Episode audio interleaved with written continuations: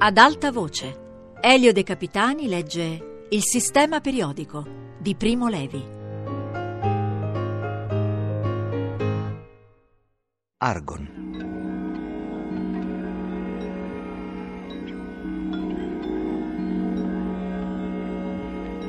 Ci sono, nell'aria che respiriamo, i cosiddetti gas inerti. Portano curiosi nomi greci di derivazione dotta che significano il nuovo, il nascosto, l'inoperoso, lo straniero. Sono appunto talmente inerti, talmente paghi della loro condizione, che non interferiscono in alcuna reazione chimica, non si combinano con alcun altro elemento e proprio per questo motivo sono passati inosservati per secoli. Solo nel 1962 un chimico di buona volontà, dopo lunghi ed ingegnosi sforzi, è riuscito a costringere lo straniero, lo xenon, a combinarsi fugacemente con l'avidissimo, vivacissimo fluoro e l'impresa è apparsa talmente straordinaria che gli è stato conferito il premio Nobel. Si chiamano anche gas nobili e qui ci sarebbe da discutere se veramente tutti i nobili siano inerti e tutti gli inerti siano nobili. Si chiamano infine anche gas rari, benché uno di loro, l'argon, l'inoperoso, sia presente nell'aria nella rispettabile proporzione dell'1%, cioè 20 o 30 volte più abbondante dell'anidride carbonica, senza la quale non ci sarebbe traccia di vita su questo pianeta. Il poco che so dei miei antenati li avvicina a questi gas. Non tutti erano materialmente inerti, perché ciò non era loro concesso, erano anzi, o dovevano essere, abbastanza attivi per guadagnarsi da vivere o per una certa moralità dominante per cui chi non lavora non mangia. Ma inerti erano senza dubbio nel loro intimo, portati alla speculazione disinteressata, al discorso arguto, alla discussione elegante, sofistica e gratuita. Non deve essere un caso se le vicende che loro vengono attribuite, per quanto assai varie, hanno in comune qualcosa di statico, un atteggiamento di dignitosa astensione, di volontaria o accettata relegazione al margine del grande fiume della vita. Nobili, inerti e rari. La loro storia è assai povera rispetto a quelle di altre illustri comunità ebraiche dell'Italia e dell'Europa. Pare siano giunti in Piemonte verso il 1500, dalla Spagna attraverso la Provenza, come sembrano dimostrare alcuni caratteristici cognomi toponimi, quali Bedarida, Bedarid, Momigliano, Montmelian, Segre, è un affluente dell'Ebro che bagna l'Erida nella Spagna nord-orientale, Foix, Foix, Cavaglion, Cavaillon, Migliao, Mio. Il nome della cittadina di Lunel, presso le bocche del Rodano, fra Montpellier e Nîmes, è stato tradotto nell'ebraico Yereach, luna, e di qui è derivato il cognome ebreo piemontese Yarak. Respinti, o male accetti a Torino, si erano stanziati in varie località agricole del Piemonte meridionale, introducendovi la tecnologia della seta e senza mai superare, anche nei periodi più floridi, la condizione di una minoranza estremamente esigua. Non furono mai molto amati né molto odiati, non sono state tramandate notizie di loro notevoli persecuzioni, tuttavia una parete di sospetto, di indefinita ostilità, di irrisione, deve averli tenuti sostanzialmente separati dal resto della popolazione fino a parecchi decenni dopo l'emancipazione del 1848 e il conseguente inurbamento, se è vero quanto mio padre mi raccontava della sua infanzia a Benevagienna, e cioè che i suoi coetanei, all'uscita dalla scuola, usavano schernirlo benevolmente salutandolo col lembo della giacchetta stretto nel pugno a mo' di orecchio d'asino e cantando Oriet crin, oriet asu, ai ebreu, ai piasu. Orecchie di porco, orecchie d'asino, piacciono agli ebrei. L'allusione alle orecchie è arbitraria e il gesto era in origine parodia sacrilega del saluto che gli ebrei pii si scambiano in sinagoga quando sono chiamati alla lettura della Bibbia, mostrandosi a vicenda il lembo del manto di preghiera i cui fiocchi, minuziosamente prescritti dal rituale come numero, lunghezza e forma, sono carichi di significato mistico e religioso. Ma del loro gesto quei ragazzini ignoravano ormai la radice. Ricordo qui per inciso che il vilipendio del manto di preghiera è antico come l'antisemitismo. Con questi manti, sequestrati e deportati, le SS facevano confezionare mutande che venivano poi distribuite agli ebrei prigionieri nei lager. Come sempre avviene, il rifiuto era reciproco. Da parte della minoranza, una barriera simmetrica era stata eretta contro l'intera cristianità. Buim, Gnarelim, le genti, i non circoncisi, riproducendo su scala provinciale e su di uno sfondo pacificamente bucolico la situazione epica e biblica del popolo eletto. Di questo fondamentale sfasamento si alimentava l'arguzia bonaria dei nostri zii, Barba, e delle nostre zie, Magne, savi patriarchi tabaccosi e domestiche regine della casa, che pure si autodefinivano orgogliosamente il popolo d'Israele. Per quanto riguarda questo termine zio, è bene avvertire subito che esso deve essere inteso in senso assai ampio. Fra di noi è usanza chiamare zio qualunque parente anziano, anche se lontanissimo. E poiché tutte o quasi le persone anziane della comunità alla lunga sono nostre parenti, ne segue che il numero dei nostri zii è grande. Nel caso poi degli zii che raggiungono un'età avanzata, evento frequente, siamo gente longeva fino da Noè, l'attributo di barba, o rispettivamente di magna, tende a fondersi lentamente col nome e col concorso di ingegnosi diminutivi e di insospettata analogia fonetica fra l'ebraico e il piemontese si irrigidisce in appellativi complessi di strano suono, che si tramandano poi invariati di generazione in generazione, insieme con le vicende, le memorie e i detti di chi li ha a lungo portati. Sono nati così i Barbaiotu, zio Elia, Barbasachin, zio Isacco, Magnaieta, zia Maria, Barbamuisin, zio Mosè, di cui si tramanda che si fosse fatto cavare dal ciarlatano i due incisivi inferiori per poter reggere più comodamente il cannello della pipa.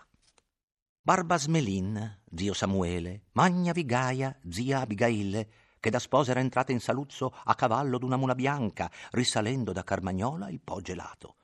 Magna Forigna, zia Zefora, dall'ebraico Zipporà, che vale uccella, splendido nome. Ad un'epoca anche più remota, doveva appartenere Nonus Jacob, che era stato in Inghilterra a comprare stoffe e perciò portava una vestimenta quader. Suo fratello, Barbapartin, zio Bonaparte, nome tuttora comune fra gli ebrei, a ricordo della prima effimera emancipazione elargita da Napoleone, era decaduto dalla sua qualità di zio perché il Signore, benedetto sia egli, gli aveva donato una moglie così insopportabile che lui si era battezzato, fatto frate e partito missionario in Cina per essere il più possibile lontano da lei. Nonna bimba era bellissima, portava un boa di struzzo ed era baronessa. Lei e tutta la sua famiglia gli aveva fatti barone Napoleone perché loro la viu prestaie ad Manod gli avevano imprestato dei soldi. Barbarunin era alto, robusto e di idee radicali. Era scappato da Fossano a Torino e aveva fatto molti mestieri.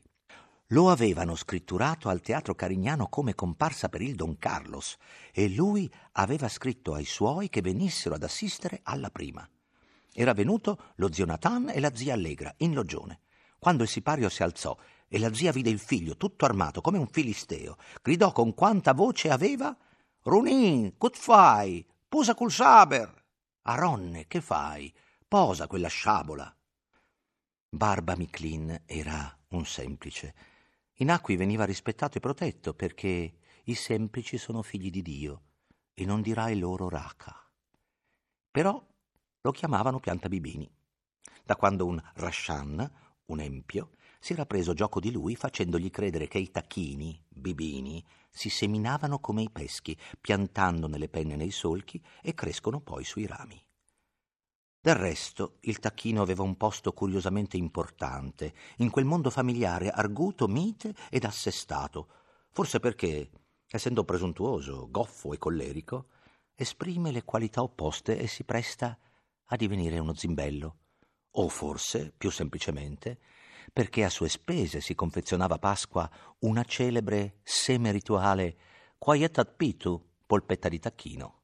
Per esempio, anche lo zio Pacifico allevava una tacchina e le si era affezionato. Davanti a lui abitava il signor Lattes, che era musicista. La tacchina chiocciava e disturbava il signor Lattes. Questi pregò lo zio Pacifico di far tacere la sua tacchina. Lo zio rispose: Sarà fatta la sua commissione, sora Pita, sta gacciuto? Sarà fatta la sua commissione. Signora Tacchina, stia zitta. Lo zio Gabriele era rabbino e perciò era noto come Barba Morenu, zio nostro maestro. Vecchio e quasi cieco, se ne tornava a piedi sotto il sole rovente da Verzuolo a Salusso. Vide arrivare un carro, lo fermò e chiese di salire. Ma poi, parlando col conducente, a poco a poco si rese conto che quello era un carro funebre che portava una morta cristiana al cimitero, cosa abominevole, perché, come sta scritto in Ezechiele 44:25, un sacerdote che tocchi un morto o anche solo entri nella camera dove giace un morto è contaminato e impuro per sette giorni. Balzò in piedi e gridò: Io ho viaggiato con una pegartà, Vitturin fermè. Ho viaggiato con una morta, Vetturino fermate. Gnor Grazia Diu e Ignor Columbo erano due amici nemici che, secondo la leggenda, abitarono per tempo immemorabile a fronte a fronte, sui due lati di uno stretto vicolo della città di Moncalvo. Gnur Graziadio era massone e ricchissimo, si vergognava un poco di essere ebreo ed aveva sposato una guia, e cioè una cristiana dai capelli biondi, lunghi fino al suolo, che gli metteva le corna. Questa guia, benché appunto guia, si chiamava Magna Ausilia, il che indica un certo grado di accettazione da parte degli epigoni. Era figlia di un capitano di mare che aveva regalato al Gnur Dio un grosso pappagallo di tutti i colori che vedeva dalle Guiane e diceva in latino conosci te stesso. Il Gnur Columbu era povero e mazzignano. Quando arrivò il pappagallo, si era comperato una cornacchia tutta spelacchiata e le aveva insegnato a parlare. Quando il pappagallo diceva Nosciate ipsum, la cornacchia rispondeva Fate furb, fatti furbo. A proposito della pegartà dello zio Davide, della guia del gnor Grassadio, dei manhod di nonna Bimba e della havertà di cui diremo in seguito, si rende necessaria una spiegazione. Havertà è voce ebraica storpiata, sia nella forma sia nel significato. È fortemente pregnante. Propriamente è un'arbitraria forma femminile di haver, compagno, e vale domestica, ma contiene l'idea accessoria della donna di bassa estrazione e di credenze e costumi diversi che si è costretti ad albergare sotto il nostro tetto. La havertà è tendenzialmente poco pulita e scostumata e per definizione malevolmente curiosa delle usanze e dei discorsi dei padroni di casa, tanto da obbligare questi a servirsi in sua presenza di un gergo particolare di cui evidentemente fa parte il termine havertà medesimo, oltre agli altri sopracitati. Questo gergo è ora quasi scomparso. Un paio di generazioni addietro era ancora ricco di qualche centinaia di vocaboli e di locuzioni, consistenti per lo più di radici ebraiche con desinenze e flessioni piemontesi. Un suo esame anche sommario ne denuncia la funzione dissimulativa e sotterranea, di linguaggio furbesco destinato ad essere impiegato parlando dei guim in presenza dei guim, o anche per rispondere arditamente con ingiurie e maledizioni da non comprendersi al regime di clausura e di oppressione da essi instaurato. Il suo interesse storico è esiguo, perché non fu mai parlato da più di qualche migliaio di persone, ma è grande il suo interesse umano, come lo è quello di tutti i linguaggi di confine e di transizione. Esso contiene infatti una mirabile forza comica, che scaturisce dal contrasto fra il tessuto del discorso, che è il dialetto piemontese, scabro, sobrio e laconico, mai scritto se non per scommessa, e l'incastro ebraico, carpito alla remota lingua dei padri, sacra e solenne, geologica, levigata dai millenni come l'alveo dei ghiacciai. Ma questo contrasto ne rispecchia un altro, quello essenziale dell'ebraismo della diaspora, disperso fra le genti, i guim appunto, teso fra la vocazione divina e la miseria quotidiana dell'esilio, e un altro ancora, ben più generale, quello insito nella condizione umana, poiché l'uomo è centauro, groviglio di carne e di mente, di alito divino e di polvere.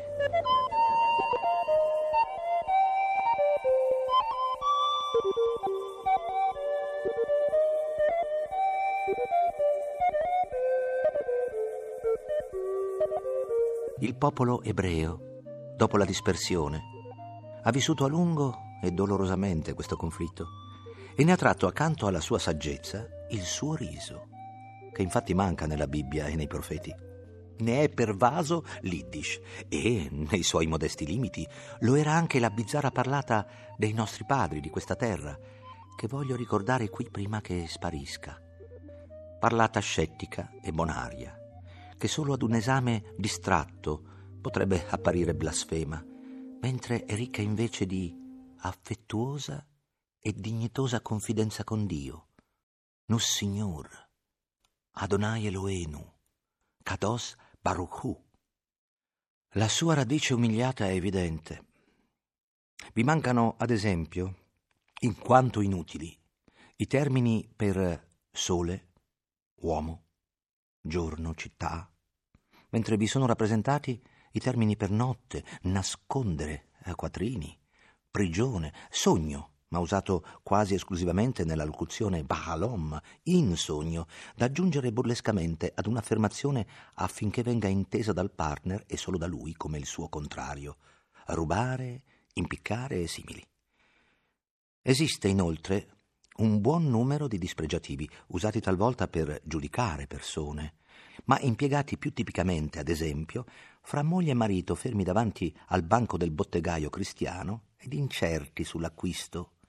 Citiamo Nsarod, plurale maiestatico, non più inteso come tale dell'ebraico sarà, sventura, ed usato per descrivere una merce o una persona di scarso valore.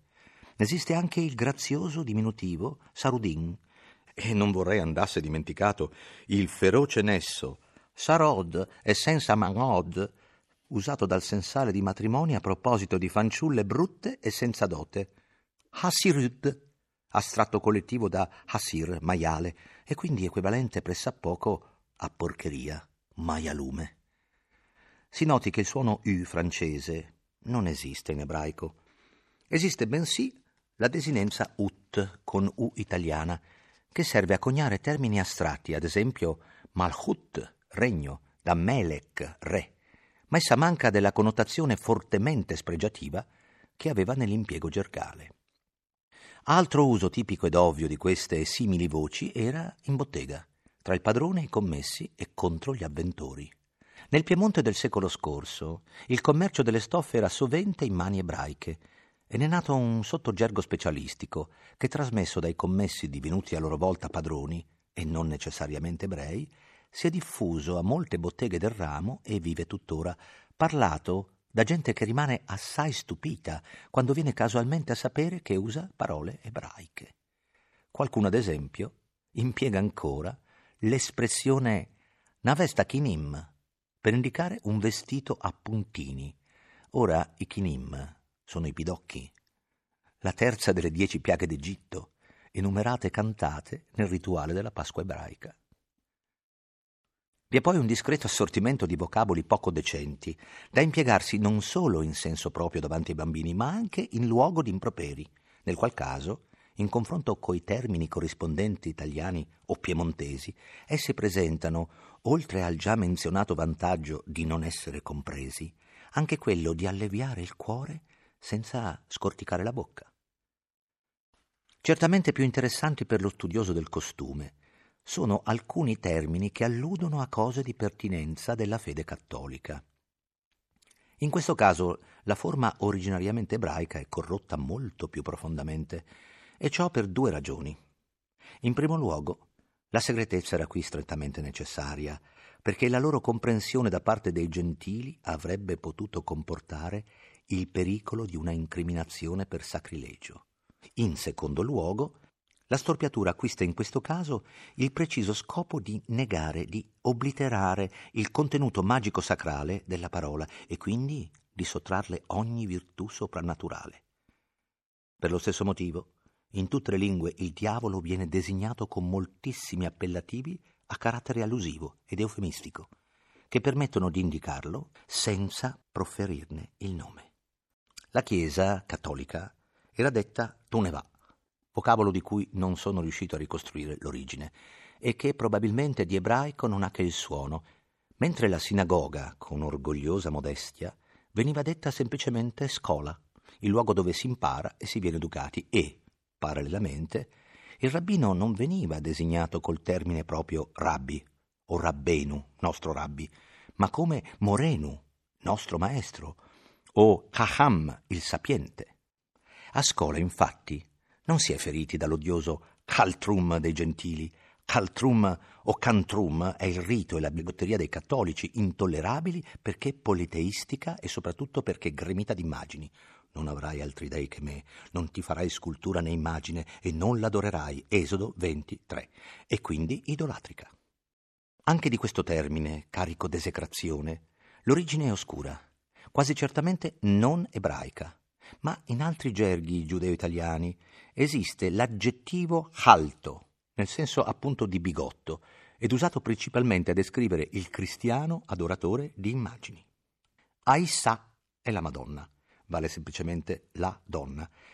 Del tutto criptico e indecifrabile, ed era da prevedersi, è il termine Odò, con cui, quanto proprio non se ne poteva fare a meno, si alludeva al Cristo, abbassando la voce e guardandosi attorno con circospezione. Di Cristo è bene parlare il meno possibile, perché il mito del popolo dei Cida è duro a morire. Altri numerosi termini erano tratti tali e quali dal rituale e dai libri sacri, che gli ebrei nati nel secolo scorso leggevano più o meno speditamente nell'originale ebraico e spesso comprendevano in buona parte, ma nell'uso gergale tendevano a deformarne e ad allargarne arbitrariamente l'area semantica. Dalla radice shafoch, che vale spandere, e compare nel Salmo 79, spandi la tua ira sulle genti che non ti riconoscono e sopra i regni che non invocano il tuo nome, le nostre antiche madri avevano tratto la domestica espressione fesefoch, fare sefoch, con cui si descriveva con delicatezza il vomito infantile.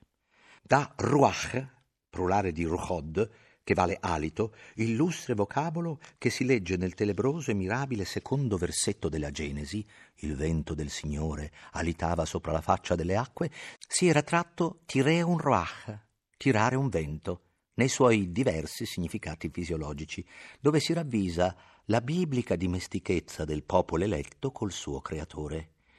Come esempio di applicazione pratica, si tramanda il detto della zia Regina, seduta con lo zio Davide al caffè Fiorio di Via Po. Davidin, bat la cana, che sento un ruchod, che attesta un rapporto coniugale di intimità affettuosa. Quanto alla canna, poi. Era quel tempo un simbolo di condizione sociale come potrebbe essere oggi il viaggiare in prima classe, in ferrovia.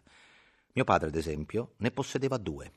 Una di bambù per i giorni feriali e l'altra di malacca col manico placcato d'argento per la domenica. La canna non gli serviva per appoggiarsi, non ne aveva bisogno, bensì per rotearla giovialmente in aria e per allontanare dal suo cammino i cani troppo insolenti, come, come uno scettro, insomma, per distinguersi dal volgo. Berachà è la benedizione. Un ebreo pio è tenuto a pronunziarne più centinaia al giorno e lo fa con gioia profonda, poiché intrattiene così il millenario dialogo con l'Eterno, che in ogni Berachà viene lodato e ringraziato per i suoi doni. Nonno Leonin era il mio bisnonno, abitava a Casale Monferrato ed aveva i piedi piatti. Il vicolo davanti alla sua casa era acciottolato e lui soffriva per correrlo. Un mattino uscì di casa e trovò il vicolo lastricato ed esclamò dal profondo del cuore Nabracà a cui guim calanfati losi una benedizione a quegli infedeli che hanno fatto le lastre. In funzione di maledizione veniva invece usato il curioso nesso Medame Shunà, letteralmente morte strana, ma in effetti calco del piemontese accident. Allo stesso nonu liunin si attribuisce l'imprecazione inesplicabile. Kaita Keisha na medame shunà faita paracqua, gli prendesse un accidente fatto a parapioggia. Ne potrei dimenticare Barbaricu. più vicino nel tempo e nello spazio, tanto che poco è mancato, una sola generazione, che egli fosse mio zio nell'accezione ristretta del termine. Di lui conservo un ricordo personale e quindi articolato e complesso, non figé dans une attitude come quello dei mitici personaggi che finora ho ricordati. A Barbarico si addice a pennello la similitudine dei gas inerti con cui incominciano queste pagine. Aveva studiato medicina ed era diventato un buon medico, ma non gli piaceva il mondo. Gli piacevano cioè gli uomini, e in particolare le donne, i prati, il cielo, ma non la fatica, il fracasso dei carri, le mene per la carriera, le brighe per il pane quotidiano, gli impegni, gli orari e le scadenze. Avrebbe voluto evadere, ma era troppo pigro per farlo. Gli amici ed una donna che lo amava e che lui sopportava con distratta benevolenza lo convinsero a concorrere per il posto di medico a bordo di un transatlantico di linea. Vinse agevolmente il concorso, fece un solo viaggio da Genova a New York e dal ritorno a Genova rassegnò le dimissioni. Perché in America era troppo burdel, c'era troppo fracasso. Dopo di allora prese stanza a Torino. Ebbe diverse donne, che tutte lo volevano redimere e sposare, ma lui riteneva troppo impegnativi sia il matrimonio, sia uno studio attrezzato e l'esercizio regolare della professione. Verso il 1930 era un vecchietto timido, rattrappito e trasandato, paurosamente miope. Conviveva con una grossa guia volgare, da cui tentava saltuariamente e debolmente di liberarsi, che lui definiva volta a volta come na sciutia, na hamortà, na gran bema. Una matta, un'asina, una gran bestia, ma senza acrimonia, ed anzi con una striatura di inesplicabile tenerezza. Questa guia avuria fin a felusamde voleva perfino farlo battezzare, letteralmente distruggere, cosa che lui aveva sempre rifiutato, non per convinzione religiosa, ma per mancanza di iniziativa e per indifferenza. Barbaricu aveva non meno di dodici fratelli e sorelle, che designavano la sua compagna col nome ironico e crudele di Magna Murfina. Ironico perché la donna, poveretta, in quanto guia e in quanto priva di prove, non poteva essere una magna se non in senso estremamente limitato e da intendersi anzi come il suo contrario di non magna, di esclusa e recisa dalla famiglia. Crudele perché conteneva un'allusione probabilmente falsa e comunque impietosa ad un certo suo sfruttamento del ricettario di Barbarico. I due vivevano in una soffitta di Borgo Vanchiglia, sudicia e caotica. Lo zio era un ottimo medico, pieno di umana saggezza e di intuito diagnostico, ma stava tutto il giorno sdraiato sulla sua cuccia a leggere libri e giornali vecchi. Era un lettore attento, memore, eclettico ed infaticabile, benché la miopia lo costringesse a tenere gli stampati a tre dita dagli occhiali che aveva spessi come fondi di bicchiere. Si alzava solo quando un cliente lo mandava a cercare, il che accadeva spesso, perché lui non si faceva pagare quasi mai. I suoi ammalati erano povera gente della borgata, da cui accettava come ricompensa mezza dozzina d'uova o l'insalata dell'orto, magari un paio di scarpe fruste.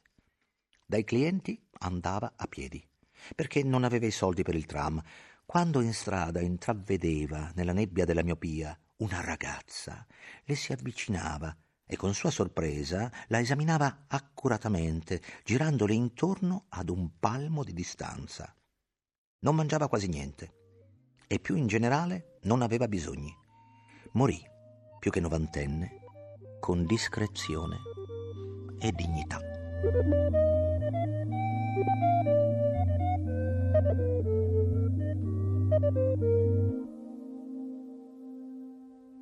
Simile a Barbaricu, nel suo rifiuto del mondo era nonna Fina, una di quattro sorelle che tutte si chiamavano Fina. Questa singolarità anagrafica era dovuta al fatto che le quattro bambine erano state mandate successivamente a Bra dalla stessa Baglia, che si chiamava Delfina e che chiamava così tutti i suoi bailotti. Nonna Fina abitava a Carmagnola, in un alloggio al primo piano e faceva splendidi ricami all'uncinetto. A 68 anni ebbe un lieve malore, una caudana, come allora usavano le signore ed oggi misteriosamente non usano più. Da allora, per vent'anni, cioè fino alla morte, non uscì più dalla sua camera. Al sabato, dal bancocino pieno di gerani, fragile ed esangue, salutava con la mano la gente che usciva da scuola. Ma doveva essere stata ben diversa nella sua giovinezza. Se è vero quanto di lei si narra, cioè avendole suo marito condotto a casa come ospite il rabbino di Moncalvo, uomo dotto ed illustre, lei gli avesse fatto mangiare a sua insaputa una cotletta gasir, una cotoletta di maiale, perché non c'era altro in dispensa. Suo fratello, Barbara Flynn, Raffaele, che prima della promozione a barba era noto come il Fiol Moisè Celin, Ormai era in età matura e ricchissimo per i manhod guadagnati con le forniture militari e si era innamorato di una bellissima dolce valabrega di Gassino. Non osava dichiararsi, le scriveva lettere d'amore che non spediva e scriveva a se stesso appassionate risposte. Anche Marchin, ex Barba, ebbe un'infelice storia d'amore. Si era innamorato di Susanna, Vale Giglio in ebraico, donna alacre e pia, depositaria di una secolare ricetta per la confezione dei salami d'oca. Questi salami si fanno utilizzando come involucro il collo stesso del volatile. Ne è seguito che nel Lassona Kodesh, nella lingua santa, e cioè nel gergo di cui ci stiamo occupando, ben tre sinonimi per collo sono sopravvissuti. Il primo, Mahaneh, è neutro, è d'uso tecnico e generico. Il secondo, Savar, si usa solo in metafore quali a ruta savar, a rotta di collo. Il terzo, Hanek, estremamente pregnante, allude al collo come percorso vitale che può venire ostruito, occluso o reciso e si usa in implicazioni quali Catrestant al Hanek, ti si possa fermare nel gozzo. Hanekesse vale impiccarsi. Di Susanna dunque Marchini era commesso ed aiutante, sia nella misteriosa cucina officina, sia nella bottega di vendita, nei cui scaffali erano disposti promiscuamente salami, arredi sacri, amuleti e libri di preghiere. Susanna lo rifiutò e Marchin si vendicò abominevolmente, vendendo ad un goì la ricetta dei salami. È da pensare che questo goì non ne abbia apprezzato il valore, dal momento che dopo la morte di Susanna, avvenuta in epoca storica, non è stato più possibile trovare in commercio salame d'oca degno del nome e della tradizione. Per questa sua spregevole ritorsione, lo zio Marchin perdette il diritto ad essere chiamato zio. Remoto fra tutti, portentosamente inerte, avvolto in un spesso sudario di leggenda e di incredibilità, e fossilizzato per ogni fibra nella sua qualità di zio, era Barba Bramendi Chieri, zio della nonna materna. Ancora giovane, era già molto ricco, avendo acquistato dai nobili del luogo numerose cascine da Chieri fino all'Astigiano. Facendo conto sulla sua eredità, i suoi parenti sperperarono tutti i loro averi in banchetti, balli e viaggi a Parigi. Ora venne che sua madre, la zia Milka, regina, si ammalò e dopo molto contendere col marito si indusse ad accettare di assumere una havertà, ossia una domestica, cosa che aveva recisamente rifiutato fino a quel tempo. Infatti, Presaga non voleva donne per casa. Puntualmente Barba Bramin fu colto d'amore per quella Havertà, probabilmente la prima femmina meno che santa che gli fosse stato dato di avvicinare. Di costei non è stato tramandato il nome, bensì alcuni attributi. Era florida e bella e possedeva splendidi halaviod, seni, il termine è sconosciuto all'ebraico classico, dove tuttavia halav vale latte. Era naturalmente una guia era insolente e non sapeva leggere né scrivere. Era invece un'abilissima cuoca. Era una contadina, una pugnaltà, e andava scalza per casa. Proprio di tutto questo si innamorò lo zio, delle sue caviglie, della sua libertà di linguaggio e dei mangiari che lei cucinava. Non disse niente alla ragazza, ma dichiarò a padre e madre che intendeva sposarla.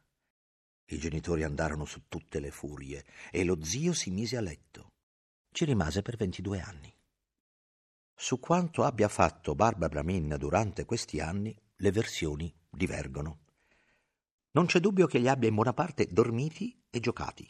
Si sa con certezza che andò in rovina economicamente perché non tagliava i coupon dei buoni del tesoro e perché aveva affidato l'amministrazione delle cascine a un mamser bastardo che le aveva vendute per un boccone di pane ad un suo uomo di paglia. Secondo i presagi della zia Milka, lo zio trascinò così nella rovina l'intero parentado ed ancora oggi se ne lamentano le conseguenze. Si narra anche che abbia letto e studiato e che, ritenuto infine sapiente e giusto, ricevesse dal suo letto delegazioni dei notabili di Chieri e di rimesse controversie.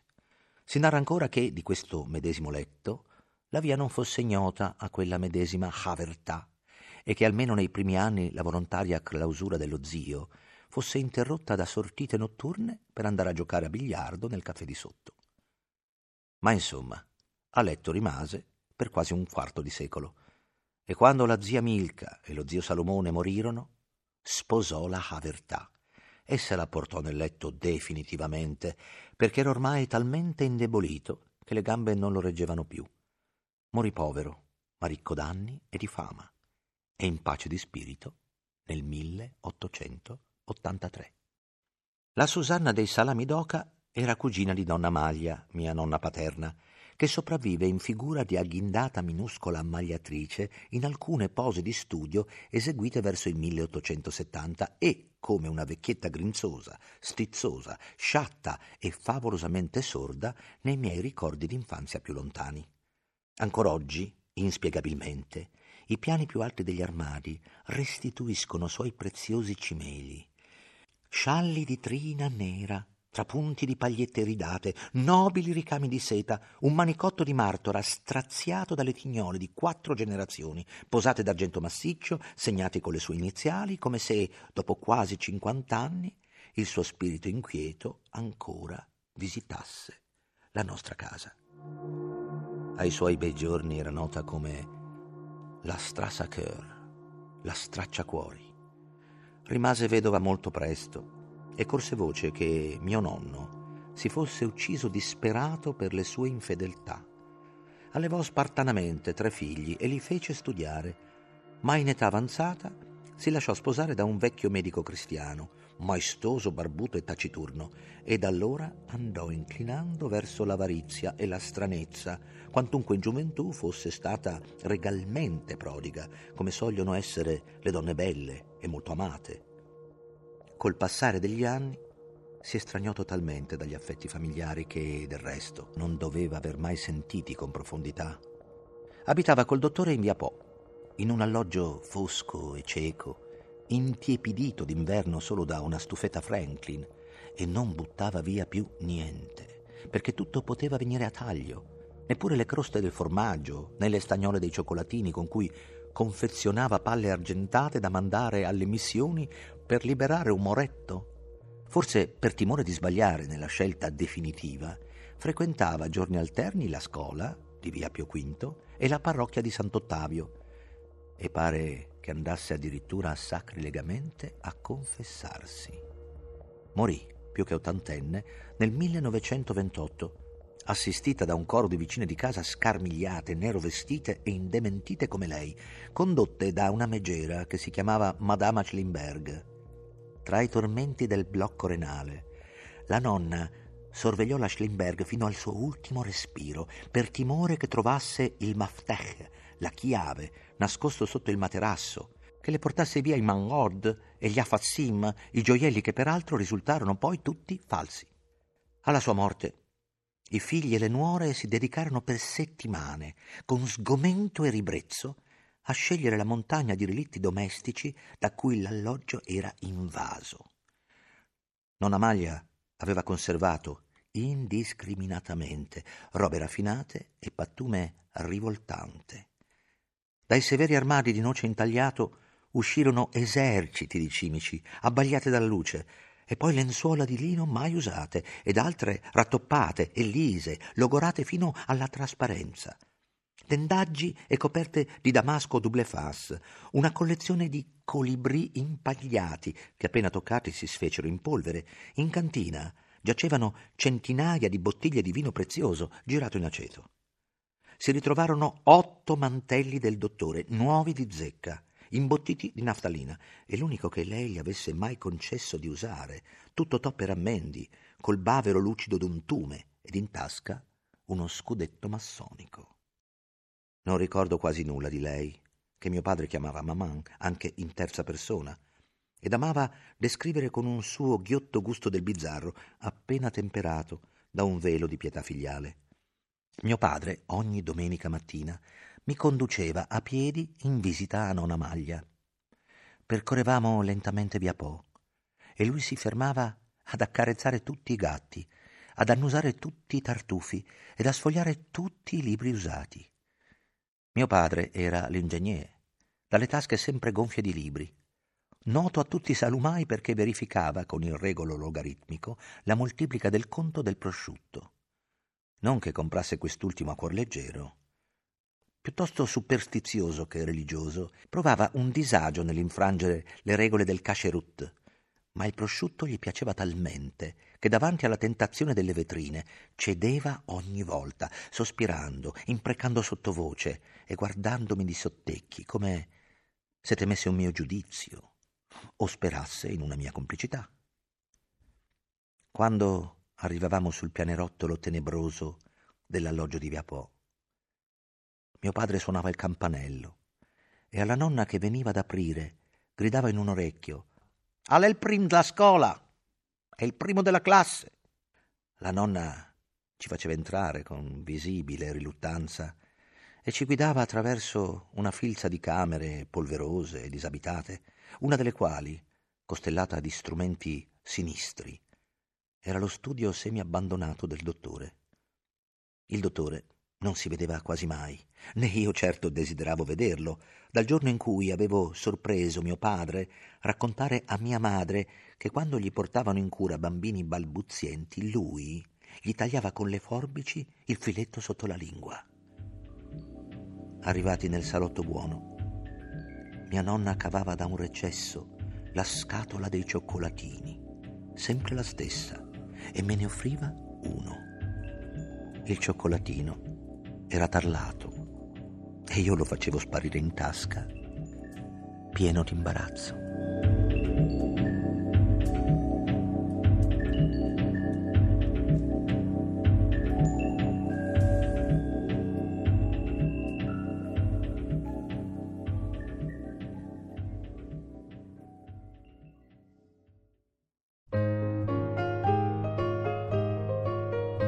Ad alta voce. Elio De Capitani ha letto Il sistema periodico di Primo Levi. A cura di Anna Antonelli, Fabiana Carobolante, Lorenzo Pavolini, Chiara Valerio.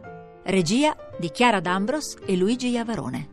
Per riascoltare e scaricare il programma radio3.rai.it.